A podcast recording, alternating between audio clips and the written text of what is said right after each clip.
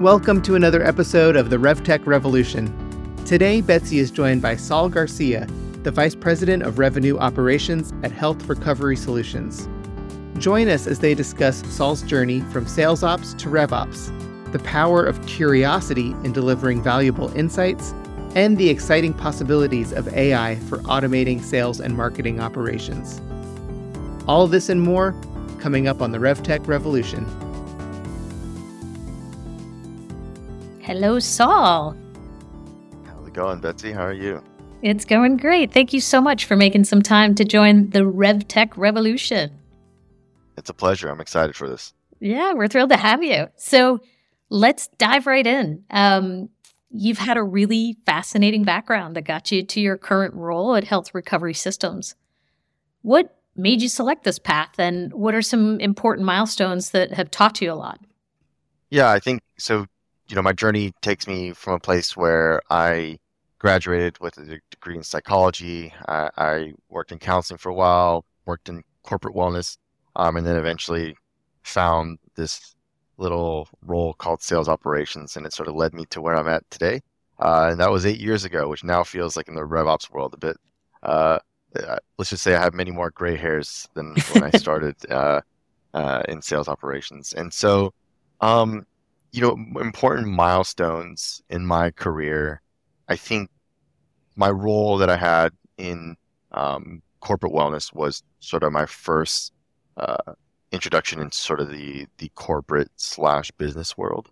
Um, I think that was where I learned a lot of that initial business sense, right? Which you don't necessarily get a whole lot when you're, uh, you know, your undergrad is in psychology and, and you're, you know, kind of doing some counseling, etc. Um, and I think that got me a little bit more hungry for you know, kind of getting more involved into uh, critical aspects of the business. Um, that's when I found sales operations, and it's this unique role that you know allows you to work with the sales team and support the sales team in a way that you you're an accelerator to the the needle, right? You help accelerate uh, the performance and and goal attainment across the organization um, knowing that I'm not a great salesperson, um, I figured that might be the great, you know, the best fit and role for me. Um, so, uh, you know, moving into sales operations as a first role, role was uh, really eye opening. It was just a completely different world than what I was in. Um, I certainly felt out of place for a while. Uh, I wasn't sure whether uh, this was the right career change and the career move. Um, within time and, and fairly quickly, I was able to pick it up um, and uh, yeah, I would say that that role, which was at a company called Active Network, was a huge milestone for me because I was just the first foray into into sales operations. And then after that, I got opportunities to three separate opportunities to grow a sales or revenue operations team from the ground up. Um, each of those, I think, similar in some say in some um, uh, in some ways, but also uh, each of those had a, a a really different experience that helped mold sort of the, I would say, the person and the, and the leader in RevOps that I am today. And so, um, just for the listeners, how do you differentiate between sales operations and revenue operations? Yeah, that's a that's a good question, right? Because I think when you think about what that means today versus what it meant eight years ago, um, I don't think that question probably would have been asked very often eight years ago, right? Right. Uh, so I think uh, eight years ago, it was sales operations, um, and and still in its really early development into what it is today. I think at its core, sales operations has evolved into revenue operations. However, now sales operations also means something somewhat different in that it's a bit more narrowed. So, revenue operations, in my opinion, is this uh, unit team um, arm of of an organization that sort of uh, sort of bridges the gap to the different silos within an organization, albeit sort of marketing, sales, customer success, account management, accounting, finance, etc. Um, and then so sales operations is specifically, in my opinion, as it pertains to this, um, again the operational side of sales, right? So you're supporting the sales function. Um, I think back then sales operations sort of was all of those um, until I think you know the definition got got a little bit more um, narrowed down and, and more defined, and so um, now you know revenue operations is essentially all those things. Yeah, and of course, um, technology has proliferated, right? So where you Absolutely. might have had one or two pieces of software to manage in sales ops, now revenue ops has probably 10 or 12 depending on the stack and the objectives. Absolutely. And and and even beyond that, it's not just the managing of the stack, it's also being aware of the new pieces of technology that are coming out, right? Um, and so um, you have to be a bit of a technologist yourself uh, in revenue operations, um, which again, as as I get older and more gray hairs, you know, um, I'm becoming less and less confident. I would say on some of the new pieces of technology, but uh, still, regardless, you know, you have to kind of stay in touch with what's new out there. Yes. So we talk a lot about technology on this podcast, obviously, but I think it's also very much about the organizational structure that has to adopt the technology and the data that flows through all the various pieces of technology, which are signals, so to speak, about your customer and the customer journey. So it's um, in some ways, uh, I feel you about the um, evolution of technology and the constant pace of that evolution.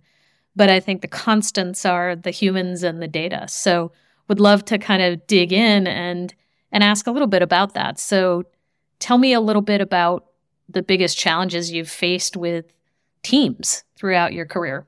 How have you navigated those? You know, whether it's sales and IT teams or marketing and sales or just a sales team who didn't want to adopt a technology, anything that um, our listeners might relate to in terms of your psychology background and understanding organizational behavior. Yeah, that's that's probably one of the most in my opinion, I think, when it comes to revenue operations, it's one of the most underrated but also important aspects of our role. Um, uh, we we can we can tend to to unilaterally state new processes or pieces of technology are important for the organization, and so therefore adopt or you know or or get forgotten about, right? Um, which I don't think is is very empathic. Um, which you know you, you sort of have to have some of that in order to um, I think excel in change management. So I think you have to understand. I think each each of these teams certainly have some aspects of their behavior that are similar. You're, you go to ten different marketing departments at ten different organizations. You will likely find some similarities between all of those, and then obviously some things that are unique. You do the same with sales organizations. You're going to find likely the same sort of a uh, same sort of things that are similar, also some things that are unique. But then you also look at marketing and sales; those are generally going to be pretty different. So your approach from a marketing operations perspective might be a little bit different than your approach for, for example, a customer success team. Um, and I think it's really important to know that who your customers are, who your audience is. Um, I, that, I, I try to use that term with our team or those terms with our with my team, which is our customers are the teams that we support, right? Right. So in the same way that we're um, enabling the marketing and sales organization to uh, use a different approach for different personas, we also have to understand who our personas are, right? Yeah, good and point. Um, and sort of uh, manage uh, accordingly based on the different types of teams and the different teams that we're supporting. So, um, you know, adopting technology or implementing technology, you know, there there are certainly um, challenges to that at every organization. Uh, but I think the more that you can sort of get buy-in from the various teams, and, and maybe you you you ask for, for some help and buy-in from uh, uh, a champion that is really good with technology, and you also have someone that generally maybe is not great with technology. You have both those people be a part of the sort of the the uh, um, of the training experience, and and and have them then go back to their meeting and say, yeah, you know, I was a part of this, uh, and and this is why I think it's going to be helpful for us. So I think it's just trying to find the human aspect to sort of change management is really key to to our role. Yeah, absolutely. Um, well, let's go to the other topic. Tell me a little bit about finding a balance between raw data and an interpretation of it through one of the various pieces of software you have to support and based on the knowledge of your stakeholders. How do you how do you navigate that using all of the various facets you've learned over your career? Yeah that that's something that you certainly have to adapt as well. I think that's probably in my opinion requires a bit more um, adaptation than perhaps the previous topic um, as you mentioned there are sometimes especially uh, leaders at the executive level that might have a, a different uh, understanding and or um, appreciation for data and, and how it's presented and how it's visualized, how what their preferences are, etc. Um, so I think depending on who you're working with, you know, when you first jump into a role, keep an open mind because you don't know quite yet how they prefer data. Um, I've had uh, uh, my my current CRO uh, is really data driven, and it's really easy to have conversations about data with him. Um, previous uh, CROs or heads of sales, I might have to take a different approach. So I think you, you certainly want to adjust your your style uh, according to I think what what may, might work best for them. But on the other hand, you as the head of revenue operations or or perhaps someone in the revenue ops org, your role is to present data and provide insights. And so while that person may or may not be as uh, sort of into the data and reporting of it as, as much as you are, your role still is to present the data and to provide insights on how the team is performing, how the organization is performing. Um, and I think it's really important to know that, uh, regardless of whether or not perhaps the audience is excited about the data and the presentation of it as a whole. Yeah, and to some extent, you sit in a different perch than almost anybody in the organization, right? Like you know what the data means more than almost anybody because it's easy Absolutely. to log into the CRM and interpret something, you know, pick a field, make a report, and then think you understand what the data means. But it might be a field that was out of date. It might be data that hasn't been scrubbed. Like those things, I think, are really important context, depending on where your CRM um, quality, data quality is, it could be a full time job just managing expectations about what the data is actually saying. I think it is, uh, unfortunately, a, a full time job, but you're right. So I think uh, a couple things from what you said. A, it's really important to present the data objectively. I, I, I think, um, and, and but also be open to additional context. And so I think what I mean by that is you go into a conversation, for example, uh, well, you know, we did an analysis of 12 months of, of lost data, right? So it's important to say this is what the data is saying. I'm not necessarily, you do have to infer to some aspect, but I'm not saying that some of these things are cause and effect, right? This is the data that we have. And also being yep. sort of open minded to say there is probably some room for improvement in how we track this data. That's going to be sort of in version two and also moving forward. Um, but at the same time, it's important because you might say, look, uh, just throwing it out there, Q3 Q3 was our worst quarter, and we we lost more than any other quarter. Uh, we lost more dollars, more deals, etc. Um, and that's just what the data is. And and so you might try to make a suggestion that we need to do X, Y, Z and change this in Q3. But perhaps there was context around it, right? Maybe the context is that there was a data cleanup and actually you just cleaned up a ton of old opportunities in Q3. Or, or perhaps something happened within the market, you know. So it's good to have discussions around the data because you can get additional context on what around what that is as well. Yeah, hundred percent. Um, have you, as you've gone through your career, have you had the benefit of always being in a data driven culture, or has it been where you've been that data driven person and you've had to convince somebody who made intuition based calls? And tell us a little bit about that evolution and, and your situations there. Uh, you know, I would say I, I, feel pretty lucky to say that I've, I think I have been in, in fairly data driven cultures and organizations. Um, but regardless, there's still, you know, I think there's still some aspects of of uh, or the organizations that are, are not as data driven.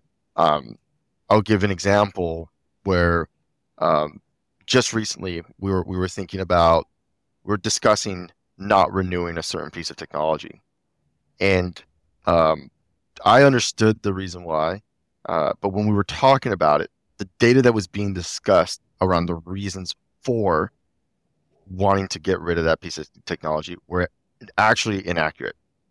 Hmm. And so I, I sort of challenged like, hey, I want to make sure that the I, I still agree, or, or, sort of playing the contrarian.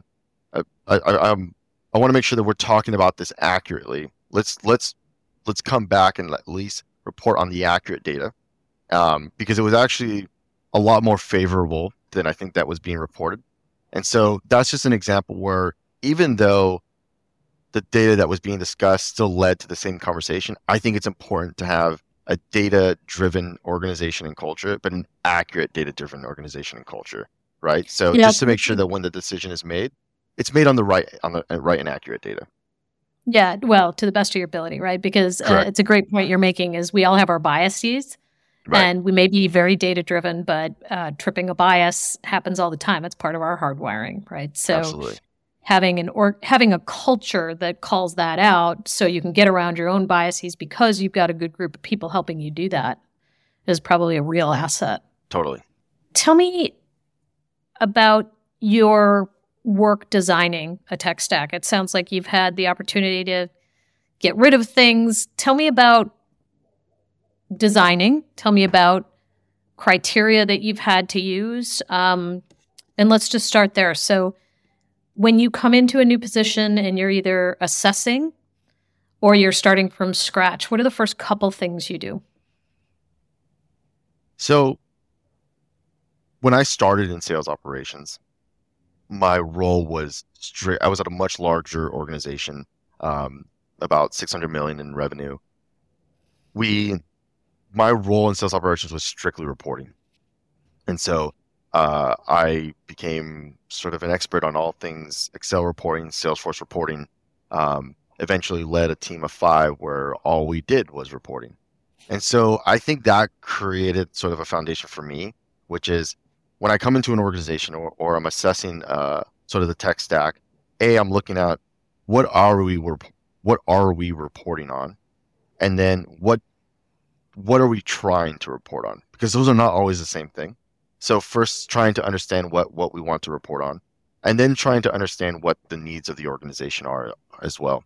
So once for me, once I sort of start to have that, and obviously that includes discussions with different stakeholders, different leaders, etc try to understand what you know what are the pieces of technology that are going to help some of the problems that we might have and it's it is going to be different for, for each organization now obviously you're going to have the same you're probably going to always going to have a marketing automation tool a crm tool and those are probably the two that you're going to have sort of across a sales engagement platform but then it might depend uh, and it might be different based on other parts of the uh, on other organizations uh, for example maybe there's a humongous problem with uh, consistency in quoting and maybe you need to bring on a CPQ tool, right?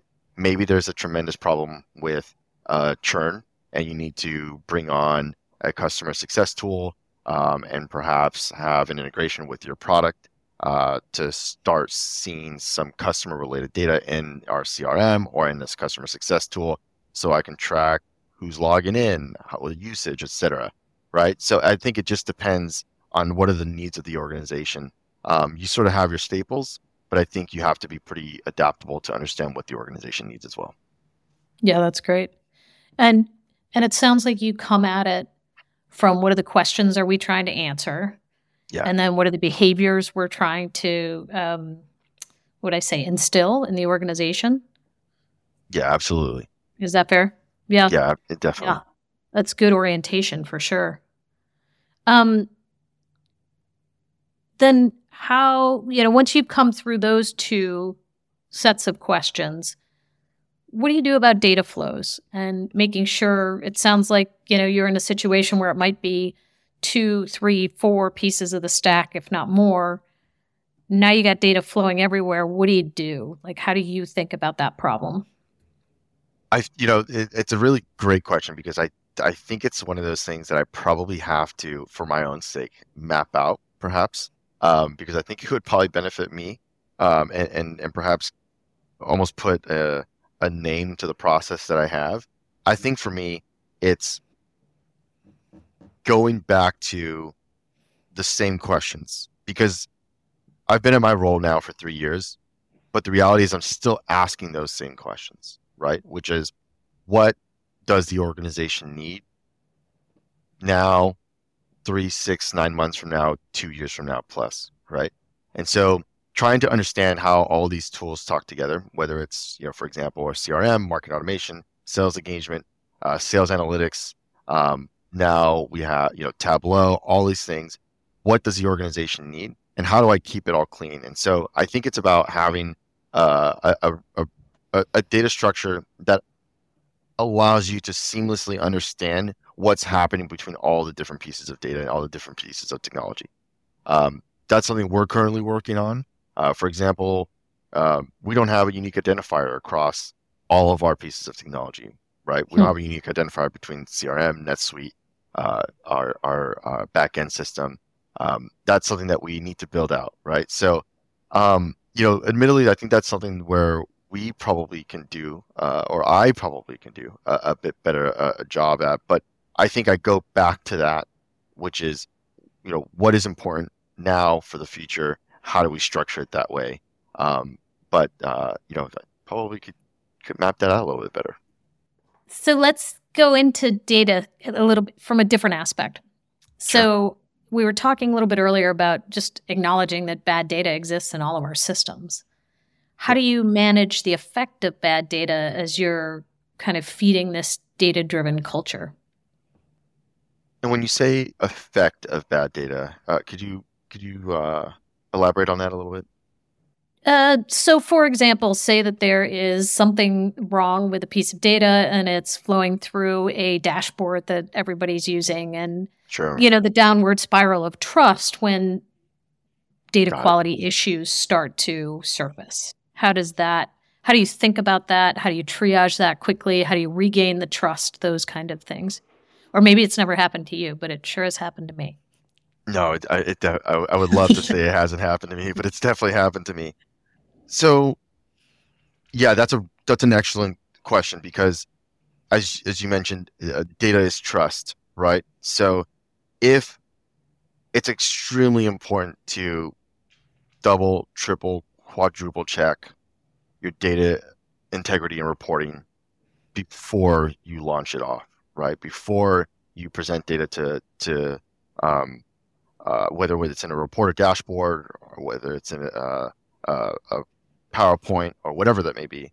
Um, it's important to understand the data as best as possible to make sure that it is accurate, it's valid and reliable, right?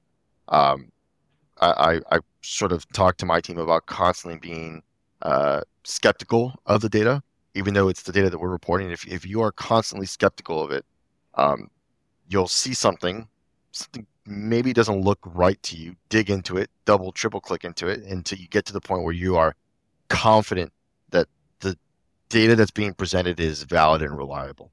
Yeah. So I think the two words for me are validity and reliability. If you're confident to the point that you feel like that is those two are accurate, then I think you can move forward. When you get to a point where, for example, something gets pointed out even after the fact that hey, this doesn't look accurate, I think you have to act on that. Um, first triage, right? um, if, did I send this to a sales manager or did I send this to the board? Right. Um, sure. If it's to the board, it's a different level of triage than it is sure. to, to sure. a sales manager. Right. So I think you have to triage that to best understand. And I think once you've made a fix to that, I think it's important to own up to that fix. Um, it, it's, it's important to then say, hey, I made an error here. Uh, the updated number is this. Here is what was wrong with the original data and this is what we've done to fix this moving forward. What that yeah. does again is the keyword trust. If then you rebuild the trust that okay, this person went through diligence to make sure that this was accurate and correct, and now we feel confident again that this is going to be uh, um, accurate data moving forward. And I think that trust is rebuilt after that.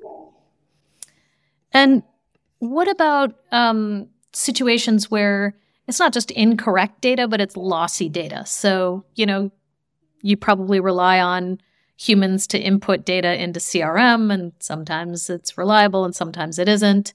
How have you navigated those challenges? Like, where do you use automation? Where do you use training? How do you get to that spot Yeah. where you feel like it's reliable and trustworthy? Yeah, that I I think you always have to try to get to a point where you can uh, you can automate the things that makes sense.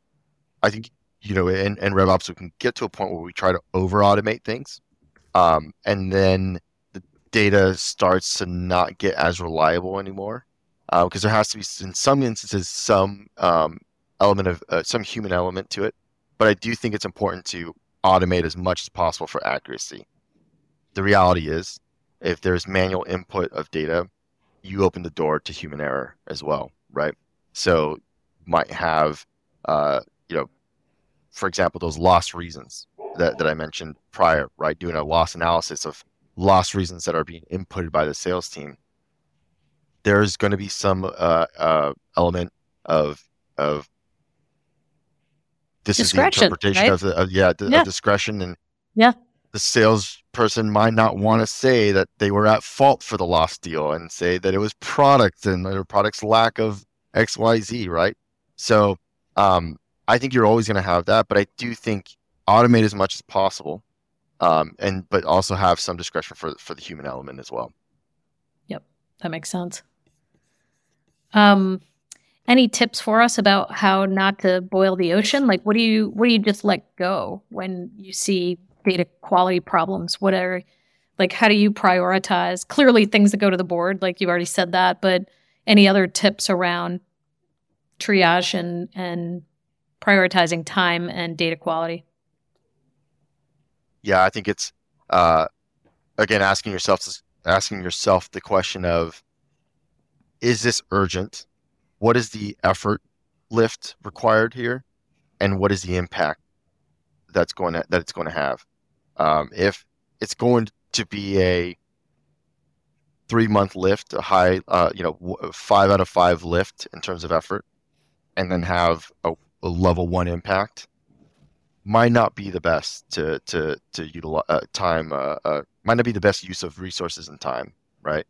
And then do you just quarantine it? Like, you just say caveat emptor with that stuff, or how do you handle that? Yeah, great question. So we actually use uh, cases and, and, and a ticket tra- uh, tracking system within Salesforce to track all those things. And so we do essentially sort of uh, put it on the back burner and, Yeah. and say these are our our when we have time, we'll get to these things. Yeah, yeah. right. Unfortunately, some of those stay in that category uh, forever. But it, I- think it's important for us because we always have it there and we know it. You know, when we're when we're we we kind of run on two week sprints. And so um, every month we'll take a look at those to determine is there anything that now maybe the impact was a one six months ago, maybe Right, it's now a three, Yeah, yeah. right? Yeah. So it, it's important to always have those because you can forget about it, but if it's always a ticket that's just sitting there, we we will go through, we'll triage them again just to make sure that you know something's there. I'll, I'll have one really kind of small example of that. Uh, truthfully, there's there's something that we do uh, without going into too much detail, but it, it, it, it actually bugs me a lot in how we track it. Uh, there are certain lost deals that we actually track as a closed won deal. Um, It bugs me to my core, um, but the uh, to fix that, what it's actually a, it's not worth the impact because as much as it bugs me and it bugs other people within our, our team, we are able to just manipulate that and interpret you know that how to differently filter it out or whatever the case right. so it's okay it's, it's okay but it's not stopping any operations. It's not stopping the business. It's not stopping the sales team.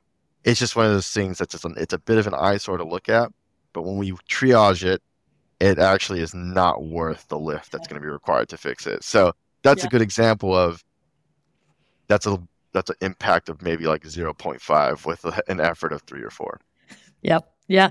No, that's really important, I think.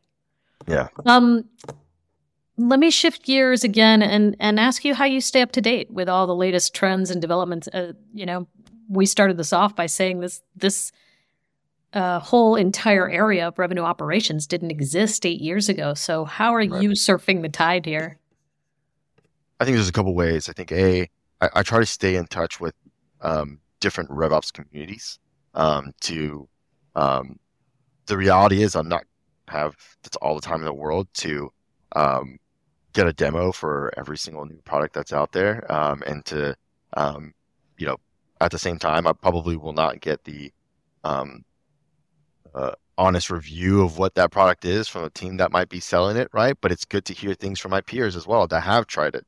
Um, at the same time, it is important to still take those those demos and to kind of ch- see what the new pieces of technology that are out there are offering.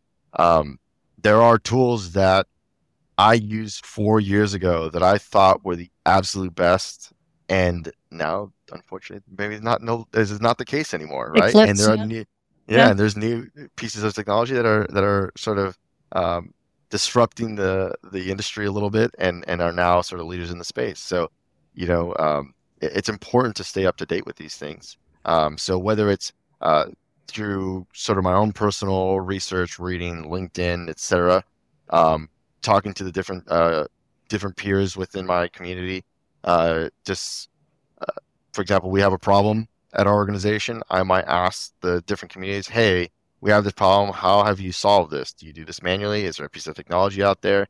Um, and what do you use? What have you used? What do you like?"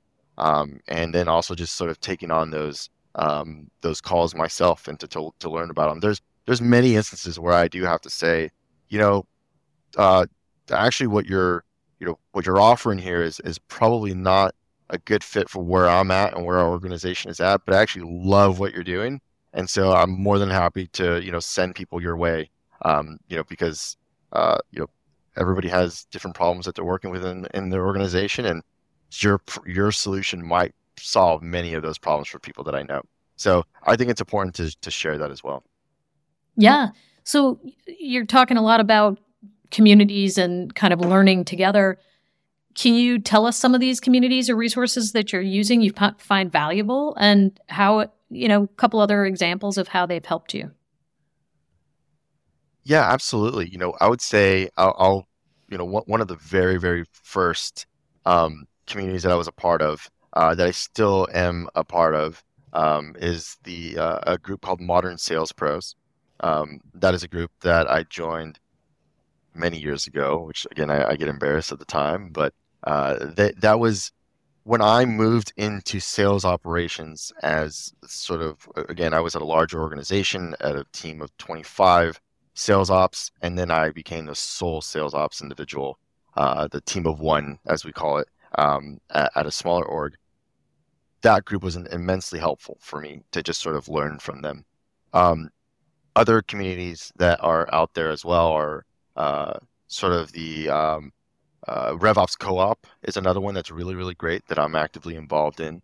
Um, there is because marketing operations is not my background. I'm in sales ops, right? That's that's where I come from.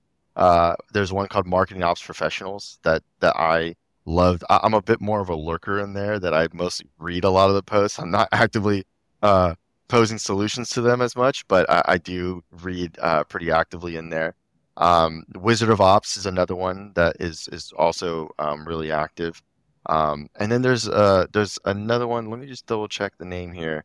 I don't want to get it wrong. The RevOps uh, collective community is a newer one um, um, that um, I'm pretty actively involved in as well. So th- those things I think are just really really helpful for us in the RevOps community because, as you mentioned, it's still so new that it's really important to start to learn from each other and from our peers. What I will say that I've seen over the past year that's been uh, really helpful now is I've started to see more courses around RevOps. So I actually participated in the uh, RevOps co-op course for for uh, revenue operations that's led by Jeff Ignacio.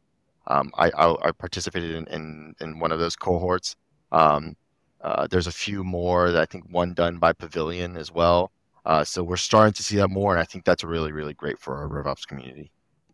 Terrific. Thank you. That's super helpful. Yeah. Um, tell me about your crystal ball. Where do you see the role evolving in the coming years and what skills or knowledge areas do you think are going to become more important?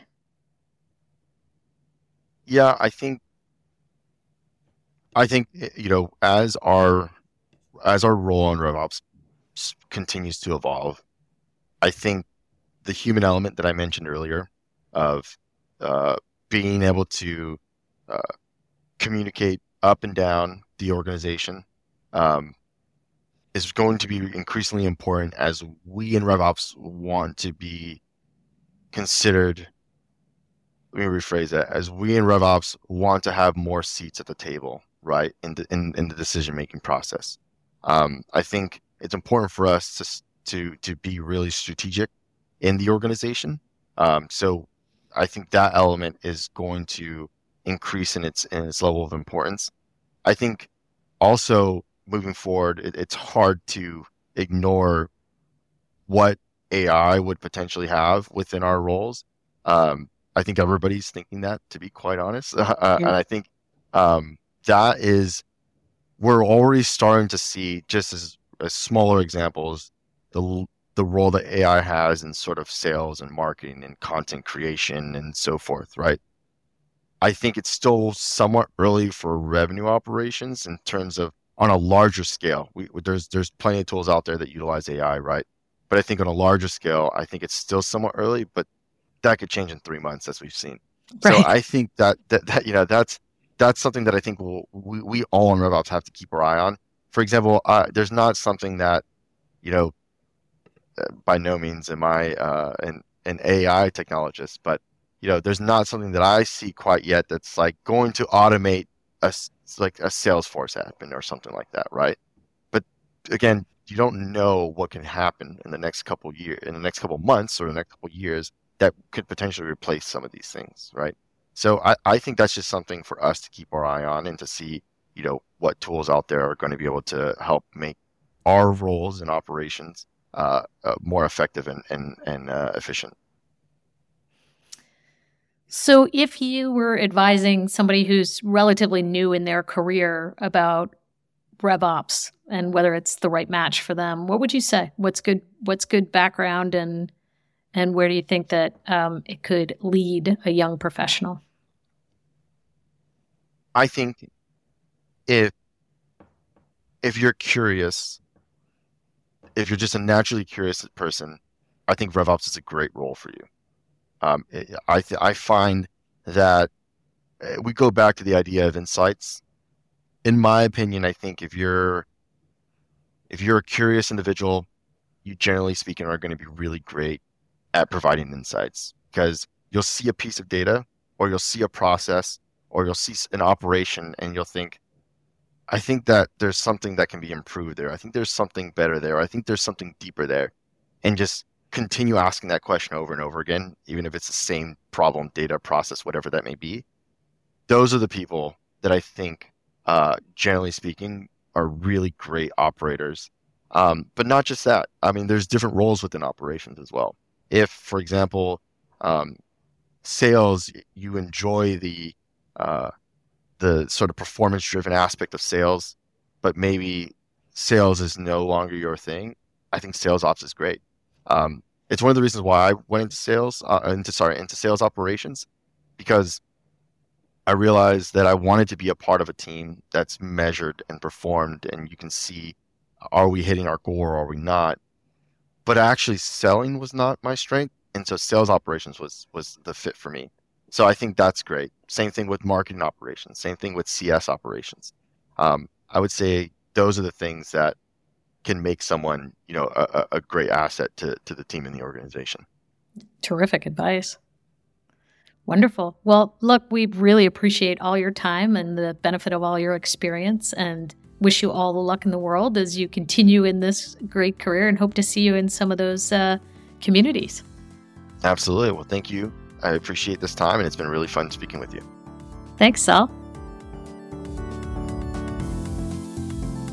Thank you for tuning into the RevTech Revolution podcast. If you enjoyed this episode, please don't forget to rate, review, and share this with colleagues who would benefit from it. If you'd like to learn more about how Riva can help you improve your customer data operations, check out rivaengine.com.